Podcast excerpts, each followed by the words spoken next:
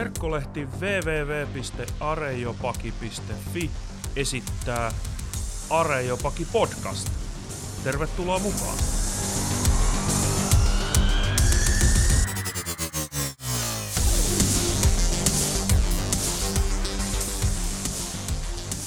Tervetuloa taas Arejopakin pariin, hyvät kuulijat.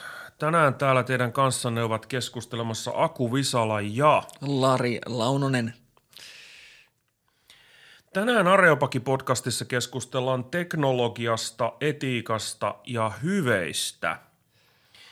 Ja me halutaan keskustella tästä sen takia, koska näyttää siltä, että meidän elinympäristö muuttuu niin radikaalisti ja niin nopeasti erilaisen informaatioteknologian seurauksena. Kännykät mahtuu taskuun, digitaaliset valvontajärjestelmät ympäröi meitä, voidaan tehdä sotarobotteja, hoivarobotteja, geenimanipulaatioita, 3D-tulostusta – ja me käsitellään tätä teemaa tänään sellaisen filosofi kuin Shannon Vallorin kirjan Technology and the Virtues 2016 pohjalta.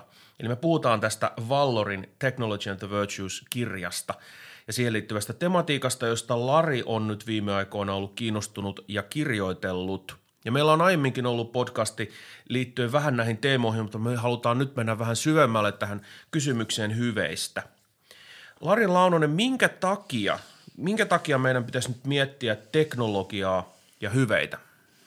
Sen takia, että meidän pitää miettiä, mitä teknologia tekee meidän ihmisyydelle, koska on ihan aiheellisia huoleaiheita, että teknologia jollain tavalla turmelee ihmisyydessä meidän hienoimpia ja kauneimpia puoliamme. Ja kolme sellaista huolta, mitä Vallor nostaa tässä kirjassaan esiin, on tämmöiset, että – Äh, ensinnäkin tämä teknologia on muuttanut meidän sosiaalisen ja moraalisen toiminnan kontekstin kokonaan.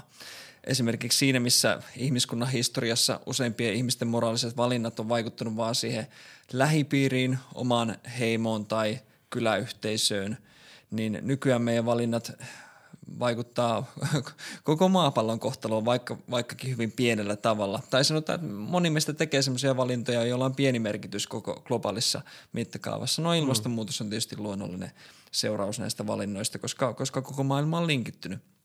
Ja teknologia tässä tulee ymmärtää hyvin niin kuin laajassa mielessä, että kaikki – No sä varmaan osaisit sanoa sen paremmin, mutta, mutta kaikki, jotka saatan niin yhteiskunnan toimimaan ja mä en tiedä, onko teknologialla jotain hyvää määritelmää, että mitä kaikkea se pitää sisällään. Niin, no se, se on itse asiassa aika vaikea kysymys käsittääkseni, että mitä me niin teknologiaan sitten oikeastaan lasketaan kuuluvaksi mukaan, mikä määritellään teknologiaksi. Mutta voitaisiin lähteä siitä, että, että tämä teknologia ei ole vaan mikään moderni asia, vaan mm. niin kauan kuin ihmisiä on ollut, niin on ollut teknologiaa. Eli, eli me tullaan sieltä musiikki, yksinkertaista musiikkiinstrumenteista, niin kuin huiluista ja näistä tämmöistä kivikirveistä, mitä ihmiset on käyttänyt ja niistä tikuista millä, ja, ja taskuista, millä, millä kannatetaan tavaraa paikasta toiseen. Nämä on selvästikin niin kuin jotain semmoista, mitä me kutsuttaisiin teknologiaksi.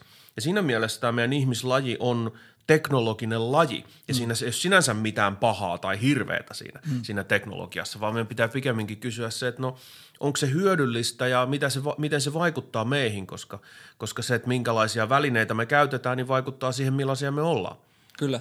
Siis monella tapaa nyt kyse on siitä, millä eri tavoilla me ollaan tehty elämästämme helpompaa ja parempaa. Mm. Näinkin voisi ajatella tätä. Eli teknologia vaikuttaa kaikkeen siihen. Mutta siis tosiaan se eka huoli oli se, että meidän moraaliset ja sosiaaliset valinnat vaikuttaa hirveän laajan joukkoon yksilöitä ja ihmisiä ja muita olentoja. Toiseksi oikean ja väärän, hyvä ja paha raja on yhä useammin hämärä.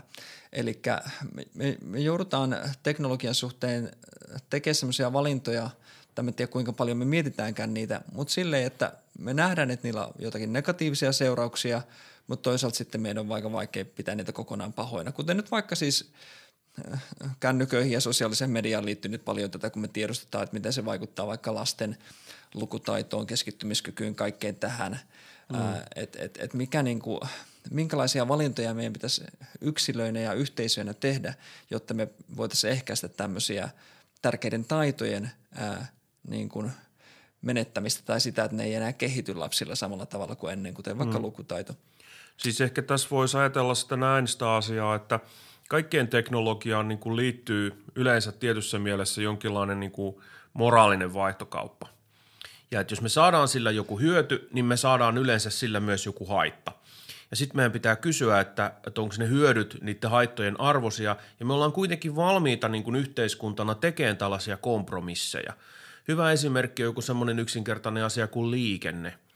Me ollaan niin kuin valmiit tekemään kompromisseja sen suhteen, että koska liikenne ja autot on meille niin hyödyllisiä, niin sillä on kuitenkin erilaisia ympäristöhaittoja. Ihmisiä kuolee liikenteessä koko ajan. Me ollaan voitu jatkuvasti yrittää minimoida sitä määrää ihmisiä, joka liikenteessä kuolee, mm. mutta ihmisiä kuitenkin kuolee koko ajan liikenteessä. Kyllä, Me hyväksytään kyllä. se sellaisena välttämättömänä seurauksena niistä hyödyistä, mitä sillä liikenteellä on. Mm. Ja se vaikuttaa siihen, miten meidän yhteiskunta on järjestäytynyt ja, ja nimenomaan, että miten me ollaan järjestetty esimerkiksi meidän liikenne ja logistiikka. Mm. No, nämä on hyviä esimerkkejä siitä, että jos me kerran sitoudutaan johonkin teknologiaan, ja tämä on sen takia hy- hyvä miettiä – mun mm. eettisestä näkökulmasta. Eli jos me kerran sitoudutaan johonkin teknologiaan, niin se ei välttämättä ole myöhemmin enää vaihtoehto peruuttaa sitä. Niin. Eli että jos me ollaan kerran, kerran sitouduttu niin kuin järjestää liikenne tietyllä tavalla tai kerran sitouduttu siihen. Kuten että, ajamaan vasemmalla puolella tietä, niin. kuten jossain maissa on tehty. Niin, esimerkiksi. Niin, niin sitten sit, sit se voi olla tosi vaikea perua tai muuttaa myöhemmin. Mm. Ja, ja tällöin se, se ikään kuin – teknologia ei ole vaan jotain semmoista, mitä yksilöt valitsee, vaan me joudutaan miettimään sitä pitkällä tähtäimellä, että me valitaan ikään kuin joskus nyt toisten puolesta, niiden myöhemmin tulevien puolesta, että me tehdään tästä meidän yhteiskunnasta tietynlainen. Eli se nostaa tämän niin kuin eettisen pohdinnan panoksia kyllä, aika korkealle. Kyllä. Totta. No hei, se kolmas juttu vielä on siis, just liittyy läheisesti tähän, mikä nyt on niin semmoinen huolta herättävä kysymys, on se, että me ei voida tietää kaikkien kehitysaskelien kumuloituvia ja kauaskantoisia seurauksia. Eli tässä on vähän tämmöinen slippery slope ajattelu jossain määrin, että, että, että mitä tästä seuraa, jos me tehdään vaikka nyt tämmöisiä tämmöisiä sotarobotteja vaikka – niin, ja, niin mitä, mitä seurauksia sillä on. Ja esimerkiksi tietysti joidenkin, eikö perinteisesti nämä atomipommien keksijät ja muun tämmöisen soti, sotateknologian keksijät jo kauan, kauan sitten miettinyt samoja, että, että onko tämä nyt hyvä juttu keksiä tämmöistä, tämmöistä asetta, koska niin kuin, se johtaa siihen, että ihmiset käyttää sitä oikeasti, eikä vaan niin kuin uhkaa jotain mm. pahaa valtiota, että me käytetään tätä, jos te ette nyt niin kuin, toimi oikein.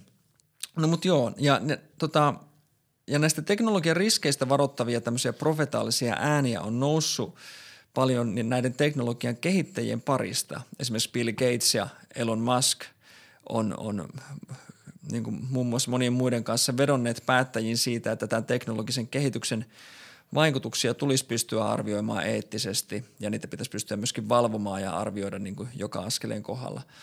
No me koitetaan nyt pieneltä osalta me pikkusen niin kuin miettiä tätä kuvioa ja myöskin lopussa vähän sitä, että miten nyt tämmöinen kristillinen teologia ja kristillinen ihmiskäsitys ää, suhteutuu tähän kaikkeen. Eli me operoidaan nyt sellaisella alueella, mitä filosofisesti sanotaan normatiiviseksi etiikaksi. Eli sellainen etiikan laji, missä me mietitään, että mikä on oikein ja väärin, mikä on niin kuin perusteltu ja oikein tapa toimia, mikä on väärä tapa toimia – ja meillä on tällä normatiivisen etiikan alueella ollut perinteisesti useita erilaisia lähestymistapoja, mikä on ollutkin niin kuin etiikan keskeinen ongelma, että me ei oikein tiedetä, että mikä näistä lähestymistavoista olisi oikea, mikä olisi se, mikä meidän pitäisi valita. Ja yksi keskeinen pointsi, mikä tällä Shannon Vallerilla tässä, Vallorilla tässä kirjassaan on, on se, että, että monet näistä lähestymistavoista, mitä me perinteisesti ollaan käytetty tämän normatiivisen etiikan piirissä, niin ei ole kauhean hyödyllisiä nyt tämän teknologian – etiikan kannalta. Esimerkiksi jos me ajatellaan puhtaasti seurausetiikan kannalta, eli se, että me yritetään selvittää, että mitkä jonkun teon seuraukset on ja arvioida sitä moraalisesti vaan sen seurausten perusteella, tai velvollisuusetiikka, jossa me ajatellaan, että me oikea ja väärä koostuu siitä, että me noudatetaan jotain yleisiä velvollisuuksia. No nämä ei ole Vallorin mielestä kauhean hyödyllisiä lähestymistapoja, vaan hän suosittelee sellaista kuin hyve-etiikka – mitä tämä hyveetiikka on? No, hyveetiikassa ei pyritä luomaan tämmöistä yksinkertaista nyrkkisääntöä siitä, että niin kuin ohjetta, jonka mukaan aina toimit joka tilanteessa, kuten se, että toimi aina niin kuin halusit muiden, kaikkien muidenkin ihmisten toimivan tai sallisit muidenkin ihmisten toimivan siinä tilanteessa. Tämä on se perinteinen velvolliseettinen sääntö, Ei, vaan hyvä etiikka kiinnittää huomioon siihen, millaisia ihmisiä me pyritään olemaan, millaisia luonteen piirteitä, ominaisuuksia – me halutaan viljellä itsessä.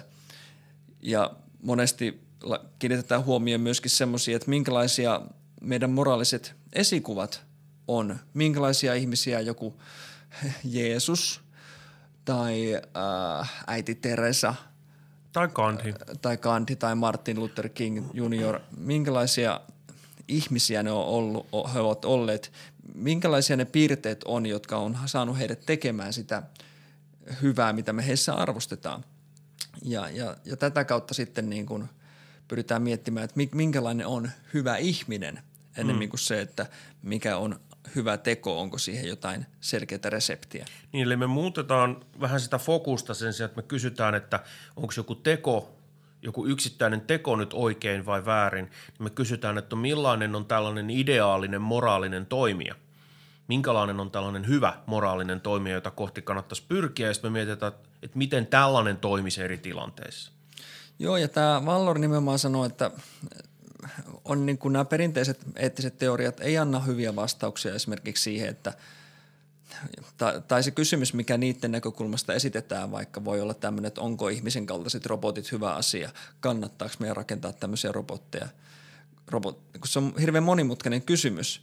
Ja sitten hänen mielestään tämä hyve, hyve-etiikan näkökulmasta voidaan kysyä esimerkiksi näin – että kuinka sosiaalisten robottien kanssa toimiminen saattaa auttaa, vahingoittaa tai muuttaa meitä ihmisinä. Tai sitten jostain sosiaalisesta mediasta hän esittää tämmöisen kysymyksen hyvän etikan näkökulmasta, että miten twiittaaminen vaikuttaa kykyihimme nauttia ja hyötyä tiedonvälityksestä ja keskustelusta toisten kanssa. Mitä hyviä ja huonoja puolia siinä on, mitä se tekee meidän niin kuin keskustelukulttuurille ja meille, meille keskustelijoina tämmöinen niin kuin, äh, lyhyiden viestien vaihtaminen julkisesti.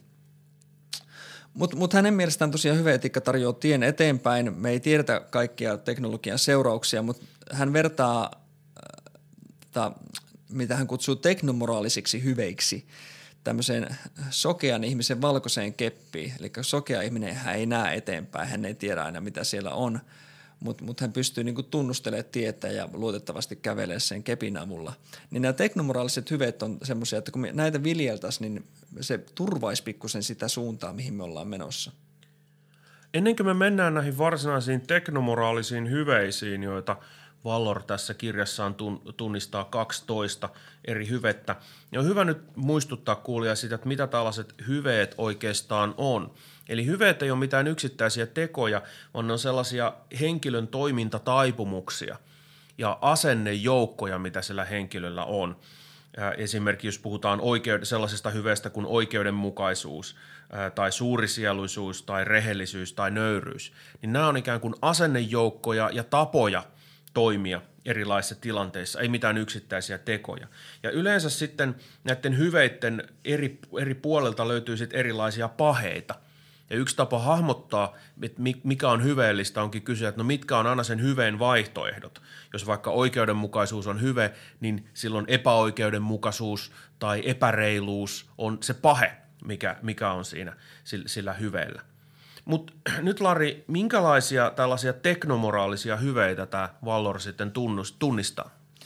Ensimmäisenä Vallor mainitsee teknomoraalisen hyveen, jota hän kutsuu, joka voitaisiin suomentaa rehellisyydeksi tai totuudenmukaisuudeksi.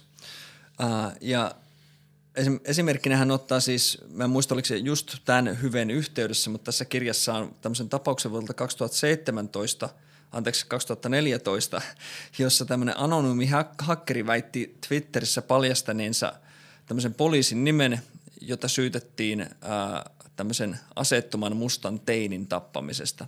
Tämän teinin nimi oli Michael Brown – ja, ja tota, se, tämä hakkeri oli kuitenkin väärässä. Ei, ei se ollut sen niminen se mm. poliisi, jota, jota syytettiin, koska sitä ko- koitettiin pitää piilossa sitä mm. nimeä, mutta se väärä nimi ehti, ehti luonnollisesti levitä ennen kuin se väite osoitettiin virheelliseksi. No tämä nyt on aika tämmöinen ääritapaus, mutta se on hyvä esimerkki siitä, miten me jaetaan tietoa esimerkiksi sosiaalisessa mediassa pyrkimättä kunnolla itse vaikka varmistumaan siitä, että – että pitääkö tämä nyt paikkansa. Esimerkiksi niin kuin tämmöiset ihan normaalit tavat vaikka käyttää faktan tsekkaus näitä palveluita netissä, niin se on jo semmoinen niin minimaalinen yritys, että hei, pitääkö tämä paikkansa. Hmm. Mä vaikka itse jossain määrin syyllistyin tähän hiljattain, kun mä tuon 9.11 muistopäivän alla jaoin semmoisen translitteroidun puhelun ää, sen tota, maahan syöksyneen koneen – matkustajan ja sitten tämmöisen niin kuin hälytyskeskuksen virkailijan välillä, jossa sitten siinä lopussa se kerrotaan, kuinka ne matkustajat tai, tai näkyy, miten ne matkustajat aikoo tota, päihittää ne terroristit ja se, se kyseinen lentohan sitten niin kuin laskeutui pellolle ja siinä ei kuollut muuta kuin ne koneen matkustajat ja ne terroristit siellä. Mutta mut, mut osittain ilmeisesti tämä keskustelu oli, että kaikki ei ollut niin kuin mennyt ihan just siinä keskustelussa mm. niin kuin mitä siinä sanottiin, mutta tämmöinen jenkkiprofessori hyvin tunnettu oli jakanut se ja mä jaoin se eteenpäin miettimään, että toki siinä ei puhuttu niin kuin pahaa kenestäkään eikä mitään semmoista, että se ei ollut silleen ää, niin kuin haitallinen varsinaisesti, mutta mut, mä olisin tässä voinut pyrkiä niin kuin totuuteen, olisin voinut sekata, että hei pitääkö tämä nyt paikkansa. Ää, eli tämä tämmöinen totu, totuudenmukaisuuteen pyrkiminen on tämmöisessä sosiaalisen median ympäristössä, ympäristöissä erityisen tärkeä. Eikä pelkästään vaan niin kuin pyrkiminen totuuteen, vaan, niin, vaan tämä, että meillä on tällainen totuudellinen asenne ja sen totuuden arvostaminen. No sitä mä tässä hain Joo, takaa. joo. mutta ehkä, ehkä sitä voisi muotoilla myös näin, että, että, että täällä on tietyt paheet nyt tämän rehellisyyden ja totuuden, totuudenmukaisuuden ympärillä. Että jos rehellisyys tai totuudenmukaisuus on se hyve, niin olisiko se pahe sitten tällainen – mikä on meille ihmisille aika tyypillistä, että sen sijaan, että me oltaisiin niinkään kiinnostuttu sitä totuudesta, niin me ollaan kiinnostuttu siitä, että sopiiko se meidän käsitykseen maailmasta vai ei. Niin. Ja, ja me vastustetaan ikään kuin sitä meidän taipumusta niin helposti hyväksyä sellaisia totuuksia, totuuksia nyt lainausmerkeissä, jotka sopii meidän omiin näkemyksiin. Niin tämä kognitiivinen vinooma, jota kutsutaan vahvistusharhaksi, niin tämä nyt se on semmoinen termi, minkä varmaan kaikki jo mm. tässä vaiheessa tietää. Jopa Halo Helsinki uuden levynsä ensimmäisessä kappaleessa lau- foliohattu kauppias la- laulaa vahvistusharhasta, niin nyt kyllä kaikki tietää tämän käsitteen ja, ja si- sille me ollaan taipuvaisia. Tässä Vallorin teknomoraalisten hyveiden listassa on aika monia erilaisia hyveitä – ja rehellisyys ja totuudenmukaisuus on aika tällainen klassinen idea tässä hyveperinteessä. Myöskin sellaiset hyvet kuin oikeudenmukaisuus ja nöyryys on, on tällaisia vanhanaikaisia ja perinteisiä hyveitä, mutta täällä on myös muunkinlaisia. Esimerkiksi hoiva, empatia, rohkeus ja sellainen kuin itsekontrolli. No itsekontrolli tai itsehillintähän on tietysti myös tämmöinen hyvin klassinen hyve, mm. kuuluu näihin kardinaalihyveisiin, jotka sieltä antiikin Kreikasta on jo tuttuja meille. Ja, mutta teknomoraalisena hyveenä Vallor ää, tarkoittaa suurin piirtein sillä tätä – et esimerkiksi ajatellaan, että internet tarjoaa meille tosi paljon erilaisia viihteellisiä sisältöjä, kuten pelejä ja videoita, ja moni on tottunut varmaan pelaamaan jotain Candy Crushia silloin, kun ei, aivo, aivoista ei ole niin muuhun, ja, ja katsomaan jotain kissavideoita yllättävän pitkäänkin, ja itsekin tämmöistä kyllä joidenkin muiden videoiden kanssa saatan harrastaa. Ja tota noin, niin, ää, siis meillä saattaa mennä tosi paljon aikaa tämmöiseen niin kuin viihdeelliseen sisällön kuluttamiseen ja, myöskin, no Netflix on varmaan se, minkä äärellä moni ihminen iltaisin rentoutuu. Ja, ja eihän näissä niin kuin itsessään on huonoja, huonoja juttuja, mutta sitten niin kuin, voin kysyä, että tekeekö tämä meidän elämästä merkittävästi parempaa. Hmm. Mikä olisi se sopiva suhde, missä meidän tulisi harrastaa tällaisia. Ja tota, monet sitten turvautuukin ruutuaikaa rajoittaviin sovelluksiin, kuten Freedom tai Self-Control. Ja tämä on kiinnostava, että Vallor itsekin sanoo, että monet, monet eri alojen asiantuntijat ilmeisesti myös hyödyntää näitä. Eli ihmiset, joita yleensä pidetään ahkerina ja kurinalaisina työntekijöinä, niin joutuu pikkusen sitä omaa somettamista vaikka kontrolloimaan silleen, että ne laittaa sen sovelluksen päälle siksi heidän työaikana, että he me sitten aina, aina kun tarvii pienen aivotauon työstä, niin sinne Facebookiin tai Twitteriin tai muualle. Yhdysvaltalainen filosofi Jaron Lanier on kirjoittanut sellaisen kirjan, joka on suomennettukin muutama vuosi takaperin, kun kymmenen hyvää syytä tuhota kaikki sometilit nyt, vai oliko se heti? ja tässä Lanier, Lanier esittää kirjassaan se ensimmäinen syy, minkä hän sanoo, että minkä takia nämä sometilit kannattaa heti tuhota – on se, että se, vie, se hävittää meidän vapaan tahdon. Ja tietysti mua kiinnostaa tämä vapaa tahto ihan omien tutkimusaiheidenkin kannalta, mutta se mitä tämä Lanier yrittää sanoa on se, että, että valtaosa tästä esimerkiksi sosiaalisesta teknologiasta, sosiaalisesta mediasta, se on tahallaan rakennettu sellaiseksi, että se aiheuttaa riippuvuutta. Se on tahallaan rakennettu sellaiseksi, että se ohittaa meidän itsekontrollin, että, että me käytettäisiin sitä mahdollisimman paljon, vaikkei siitä ole meille juuri mitään hyötyä. Ja se on suunniteltu koukuttaa meitä. Kyllä. Ja, ja sen takia niin kun sen itsekontrollin harjoittaminen on tosi tärkeää tätä Lanierin mielestä, koska se, jos me annetaan sille tilaa, niin se ikään kuin imee koko ajan enemmän ja enemmän meitä mukaan siihen. Eli se ei ole vaan neutraali, vaan se on suunniteltu aiheuttaa sitä, että me halutaan näprätä sitä, vaikka se niin kuin ei edistä meidän elämää mitenkään. Sehän hiljattain Aku kirjoitti Tarjopakilla siitä, että miten niin kuin tätä, me pystytään kontrolloimaan omaa toimintaamme ja otit esille aika paljon sitä, että meidän pitää järjestellä se meidän ympäristö – sillä tavalla ja se meidän konteksti, että se, et, et niin kuin, se, se jollain tavalla myöskin rajoittaa ja säätää meidän toimintaa sillä tavalla, kun me itse haluttaisiin toimia. Eikö se jotenkin siihen suuntaan? Sä sanotat sen tietysti paremmin. siis, joo, mä oon vähän kirjoittanut tästä itsehillinnästä ja siihen, sitä koskevasta tutkimuksesta. Ja ehkä siitä voisi sanoa sen verran siitä itsehillinnästä nyt tämän tutkimuksen perusteella, että meillä ihmisillä on ikään kuin ajatus siitä, että – että me oltaisiin niin kuin enemmän tai vähemmän hyviä ikään kuin vastustaan jotain välitöntä houkutusta. Meillä on tahdonvoimaa. Ja jonkin, että, meillä on, että jollain on vähän enemmän tahdonvoimaa, jollain on vähän vähemmän. Mutta tutkimukset näyttäisi viittaavan siihen suuntaan, että, että tämä tahdonvoima, jos sitä nyt edes on olemassa, niin se on lopulta aika heikko. Eli, eli siinä vaiheessa, kun se ärsyke, mitä on, on siinä suoraan nenän edessä, niin yleensä peli on pelattu. Sitten sit on ihan liian myöhäistä jo.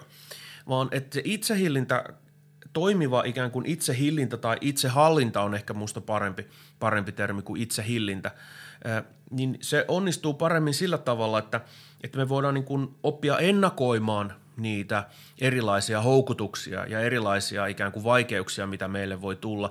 Ja me yritetään järjestää se meidän ympäristö tavalla, joka ikään kuin estää niiden ärsykkeiden ja houkutusten tuleminen siihen meidän niin kuin lähelle. Ja, ja tällöin sitten sen sijaan, että me ajateltaisiin, että, että nyt mulla on se kännykkä kädessä ja se Facebook kilahtaa, tai sieltä nyt tulee jotain, että nyt, nyt mä oon saanut tykkäyksiä tai jotain, niin sitten on peli jo menetetty, sitten sä oot jo ikään kuin sen vallassa.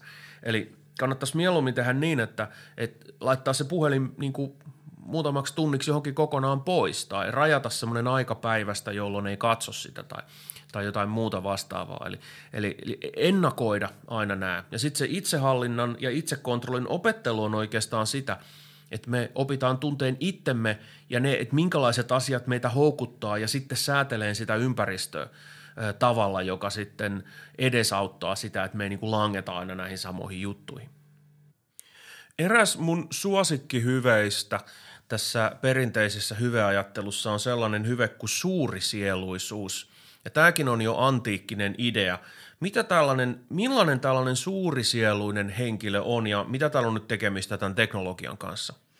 No se on helpoin määritellä sitä kautta, että mietitään minkälainen pikkusieluinen henkilö on, joka takertuu pieniin asioihin, tekee kärpäsestä härkäsen ja, ja, ja tota, no niin, pitää kiinni tiukasti omista oikeuksistaan ja, ja, ja tavallaan näin. Teknomoraalisena hyveenä Vallor ottaa tämmöisiä esimerkkiä kuin, että ää, suuri sieluinen henkilö ää, ei niin kuin vaikka loukkaannu somessa jostain tylystä kommentista liian helposti tai, tai, tai jostain muusta ei ole niin, niin kuin keskittynyt siihen omaan niin kuin – someprofiiliinsa tai tuskin mä en tiedä, suurisieluinen henkilö ehkä välttämättä ei pyrkiskään olemaan hirveän tämmöinen niin somejulkis välttämättä, hmm. mutta tämmöisiä asioita hän ottaa esille. Yksi sellainen vanha sana, jota tässä yhteydessä käytetään, mikä tällaisena hyveenä on ehkä meidän nykyisten ihmisten, 2020-luvun ihmisten näköpiiristä hävinnyt, on sellainen kuin jalous. Ja tämä jalo-ihminen on joku se, sellainen ihminen, joka ikään kuin – ole niin tarkka esimerkiksi omasta kunniastaan jossain tilanteessa. Jalo-ihminen on se, joka, joka on jonottamassa jotain tärkeää asiaa ja sitten siihen tulee joku toinen, joka myös haluaa sitä ja ehkä tarvitsee sitä vähän enemmän, niin vaikka mulle sillä jalolla ihmisellä ei ole mitään velvollisuutta luopua sitä paikastaan jonossa, niin jaloihminen on se, joka päästää tämän toisen ihmisen edelle. Ja, ja ei, ei, ei loukkaannu pienestä – ei, ei hetkahda pienestä ja että hänen oma ikään kuin suurisieluisen ihmisen tämmöinen moraalinen asema on hänen omassa mielessään niin vakaa, että, että hänen ei tarvi koko ajan tarkata sitä ja, ja tota, kärsiä sitten loukkauksista tai, ää, tai vastaavista. Vallor mainitsee lisäksi tällaisen kiinnostavalta kuulostavan hyveen kuin sivistyneisyys. Mitä tämmöinen sivistyneisyys voisi sitten oikein olla? Jälleen kerran se voi määritellä helpoiten sitä sen vastakohdan kautta, eli sivistymättömyyden kautta. Hän ottaa tämmöisiä maalittamis-somekampanjoita esimerkiksi sivistymättömyydestä. Esimerkiksi tämmöinen tapaus, jossa tämän niminen nainen kuin Justin Sakko, S-A-C-C-O, oli muutamia vuosia sitten lentämässä Etelä-Afrikkaan, Johannesburgiin, ja hän siis oli tämmöinen johtohenkilö isossa firmassa. Ja ennen sitä lentoa hän twiittasi näin, että menossa Afrikkaan, toivottavasti en saa AIDSia. Ai niin, olen valkoinen. Huutomerkki. Ja tämä, okei, okay, kaikkihan nyt niin näkee, että se on aika typerä twiitti. Se oli tämmöinen kömpelö yritys ilmeisesti kritisoida sitä elitistä, elitististä kuplaa, jossa hän itsekin eli, eli tämmöistä ajatusta, että ää, tämmöisissä köyhissäkin maissa niin ää, me valkoiset ja menestyneet ihmiset ollaan kaikkien tämmöisten epidemi- epidemioiden ja muiden sairauksien yläpuolella, että ei ne kosketa meitä, että mm. ne on mm. näiden muiden ihmisryhmien ongelmia. Sitä se jotenkin yritti kömpelystä sinä ajaa takaa. No sitten voitte kuvitella, että kun hän lähti sinne lennolle, joka kesti 11 tuntia, mitä sen aikana tapahtui, että hänellä oli vain siis 170 seuraajaa Twitterissä, mutta 11 tunnin lennon jälkeen hän oli Twitterin puhutuin henkilö ja pelkästään negatiivisessa mielessä. Ja porukka alkoi hykertelee just sillä, esimerkiksi, esimerkiksi tämmöinen hashtag oli suosittu, kuten has Justin landed yet, onko Justin laskeutunut vielä. Eli jengi fiilisteli tosi paljon sillä, että että että tämä on niin koko maailman niin häpeä pilkku nyt, että tämä nainen ja sen tökerö twiitti – ja, ja tota noin, niin äh, sen voitte vaan arvata, mitä hänen sitten niin kuin uralleen ja äh, niin kuin ihmissuhteille ja monille muille asioille kävi kaiken sen höykytyksen jälkeen, joka loppujen lopuksi johtui yhdestä, yhdestä vähän ajattelemattomasta twiitistä, joka ei edes ollut pahan tahtoinen, vaan se yritti sanoa jonkun tämmöisen niin kuin järkevän pointin, vaikka se sanoi sen tosi huonosti. Ja nämä nyt on tosi, alkaa olla tosi niin kuin klassinen ilmiö jo pikkuhiljaa, mutta mut, niin kuin Vallor painottaa, että nämä on tosi sivistymättömiä ja, ja tämä ei niin kuin tuo kyllä paljon kukoistusta meidän yhteiskuntaan. Aku Visala ja Lari Launonen jatkavat keskustelua teknomoraalisista hyveistä seuraavassa Areopaki-jaksossa. Siihen asti kuulemiin.